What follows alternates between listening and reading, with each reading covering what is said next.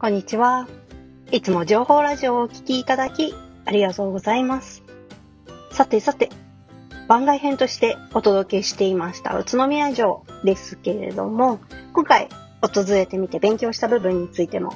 簡単にお話ししていこうと思ってます。その前にですね、前々回登場していただいた栗原さんから素敵な視点がありましたよね。なぜ戦国時代の武将たちは石垣を高く積んだのか、気温もかさばるし、意味があるのか、という問いについて、まだまだあの参考文献を読み漁ってる段階なので、簡単なことしか、浅はかなことしか言えないんですけれども、調べた結果についてお話しさせていただきますね。で、えっ、ー、と、上学研究者の間でも、ここに関しては、あの、答えを出すっていうのが、まだ難しいようなので、仮説の段階だったんですけれども、それについてお話ししていきます。最初は当初ですね、財力を見せつけるためだって思ってたんですけど、まあそれが仮説に入っているのか、まあ仮説に入ってたとして検証してみてどうだったのか含めて一緒に検証していきましょう。それでは仮説その1ですね。登りにくいから。研究者の皆さん、これやってはいけないんですけど、実際に石垣と土塁登ってみたようです。そしたら、土塁の方が意外と登るのが難しいようで、で、逆に石垣はクライミングできてしまったそうなんですね。戦国時代の織田信長や、あの、豊臣秀吉のような、あの、城造りを基本的に、直方形城郭って言うんですけれども、織田信長の尾に豊臣の豊で直方形ですね。その時代は、そこら辺にある切り込んだりしてない石を使用していた野面積みっていうのが基本的に多かったんですけれども、この野面積みだとより登りやすいんですよね。では、じゃあ次の仮説が耐久性になってくるんですけれども、まあヨーロッパなんかを見ていても、あの、お城として残っていた家づくりだったり、城壁なんかも結構何百年と経ってても、あの、崩れてないっていう、といったところで耐久性を感じられると思うんですけれども、やはりそこはまた地理との違いっていうところで、日本では台風だったり大雨があるっていうところで崩れてしまうケースもあったそうなんですね。あでもこの点に関しては土も同じだったと思うので、50-50かななんていうふうにも思うんですが、次の仮説が、こう、私が当初考えていた国高等に関係しているのか、という点に関しても、う確実に相関関係は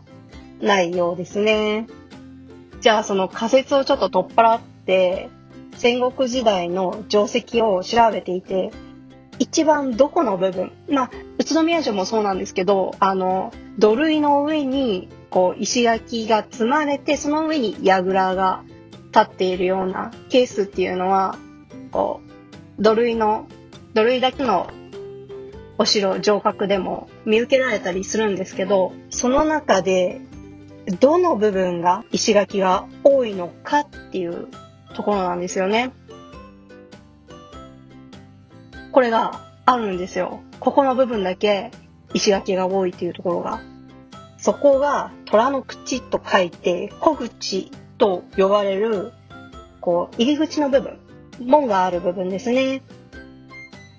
門があるところって大抵クランクにこう、カクカクなってるんですね。ここの部分が石垣が一番多いですよっていう結果になってました。これはですね、こう土塁で作ったものっていうのはどうしても角をカクカクしづらい、角が作りにくいっていう欠点があったんですね。そこを補強するためにどうしても石垣が必要になったようです。他にも、まあ、土が流れてこないように、城の方、内側ですね、に石を置いたケースも多く見られるようです。まあ、つまり補強用ですね。現在の土のうのような感じですかね。あとは、まあ、岐阜城のように、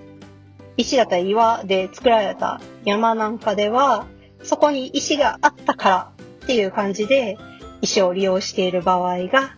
あるようです。なので、もうちょっと仮説とか一回置いといて、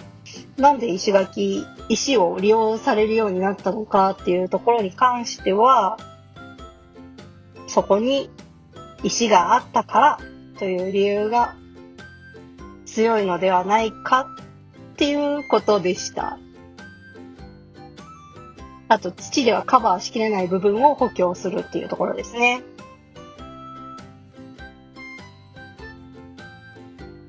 で、仮説に戻って、その石垣は登りやすいじゃないかって仮説1で言ってたと思うんですけど、そこに関して、当時の人の身長だったり、甲冑姿だと、登りにくいのではないでしょうかっていうのも、とある本には載っていましたね。それが一応、あの、今、調べた段階での石垣を積んだ理由に対しての検証結果となりました。もうちょっと調べていこうと思います。あと、もう一つですね、前々回お話に出ていた、あの、土だと穴を掘るんじゃないかっていうケースに関して、こう、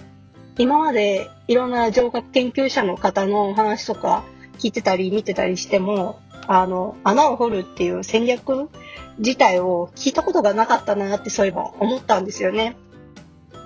なので、ちょっとここについても、こう調べてたんですけど、やっぱり、その、穴を掘るっていうことに関しては、探しても出てこなくてですね。ただ、井戸を掘ったり、土塁を築く技術があったなら、土塁に穴を開ける戦略があってもいいと思いますし、石川県の金沢城についてなんですけど、あの、忍者寺って呼ばれる妙龍寺の井戸と繋がってるなんていう伝説もあったので、話に出てきてもいいんじゃないのかなとも思うんですけどね。ここについてももう少し私の方で検証していきたいなと思ってます。では、すいません。ちょっと前段階長かったんですけど、宇都宮城の話に戻ります。まず、歴代城主からお話ししていきましょう。もちろん、宇都宮という名の通り、宇都宮市から始まっているんですけれども、この宇都宮市っていうのは、藤原宗園という人が祖先のようですね。結構、栃木の南の方だと、欧州藤原市である藤原秀衡系が多かったので、あそこは違うんだなっていうのが当初の印象ですね。で、この宇都宮市、藤原宗園はですね、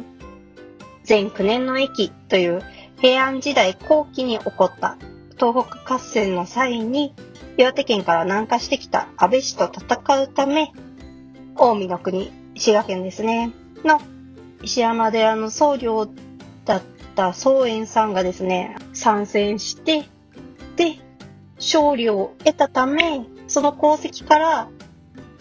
宇都宮大明神二良山神社ですね、の進化の長を任せられたっていうことに始まったそうです。なので、自社系の武士のようですね。宇都宮市がこう何代かその後続くんですけれども、その後に朝の長政。浅井長政ではないんですね。朝の長政という方が城主に入って、で、その次に、会津鶴ヶ城の城主だった、蒲生氏里の息子、蒲生秀行が続いて、大河内市、奥平市が入って、宇都宮市といえばの、本田正純氏が入ったことによって現在の宇都宮城の形が形成されていきます。その後はですね、奥平市、松平市、本田市がぐるぐると変わって城主になり、安倍氏が入って、最後は戸田市で終わります。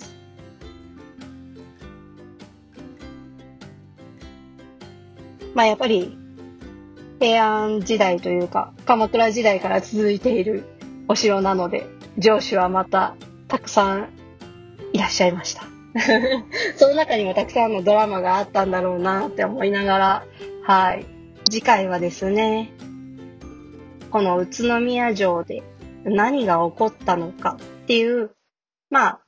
大々的に起こった出来事についてだけピックアップしてお話ししていこうかなと思います。